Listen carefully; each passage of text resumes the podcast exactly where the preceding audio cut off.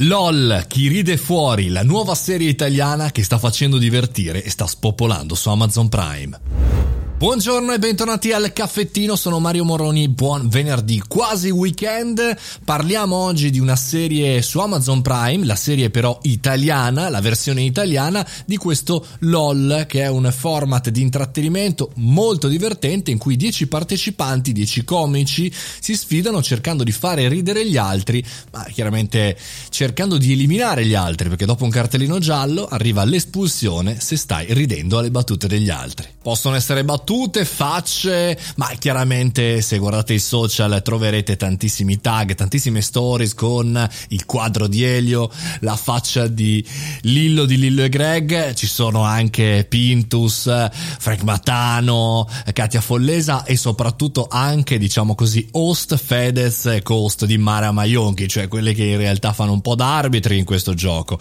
La serie è molto divertente, è ma su Amazon Prime che si riconferma effettivamente un hub molto molto interessante per la creazione di contenuti a modalità show. Malgrado tutto questo entusiasmo sui social derivante anche dalla popolarità chiaramente eh, di questi nomi, noi ne parliamo per l'ottica della percezione, perché Aldo Grasso il critico così tanto famoso, esperto di questi tempi, la definisce molto puerile, assai forzata, insomma, non fa ridere secondo Aldo Grasso. E invece, invece secondo me ci sarebbe proprio bisogno in questo periodo di contenuti non stupidi ma poco impegnati. Finalmente non si parla di Covid, finalmente non si parla di economia, finalmente riesco ad uscire di casa con la testa perlomeno.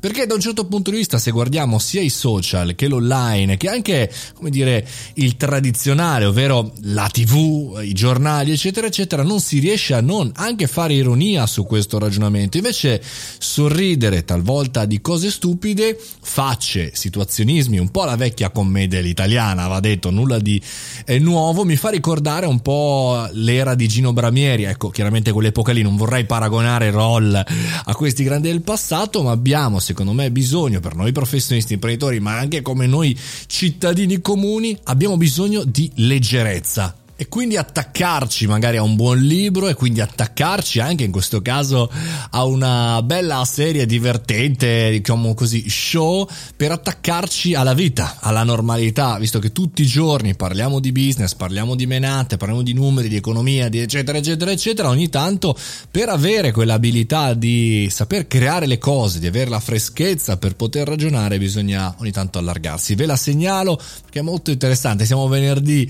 e ci sta anche vedere vedere queste tipologie di situazioni. Mi sembra, e vorrei fare un paragone bello grosso, il primo eh, Grande Fratello di Daria Bignardi. Non so se qualcuno se lo, se lo ricorda. Molto nuovo, molto fresco e molto ancora da scoprire e da costruire. Speriamo che vada a finire molto meglio, diciamo così. E soprattutto speriamo di goderci un po' di risate. E punto. Non pensiamo al futuro, avanti tutta ridiamo. E con questo si conclude anche l'ultima puntata settimanale del Caffettino Podcast. Se vi va, ci sentiamo lunedì, chiaramente alle 7.30, oppure insomma seguitemi, fate follow e condividete la risata e anche questo podcast. Fate i bravi, buon weekend!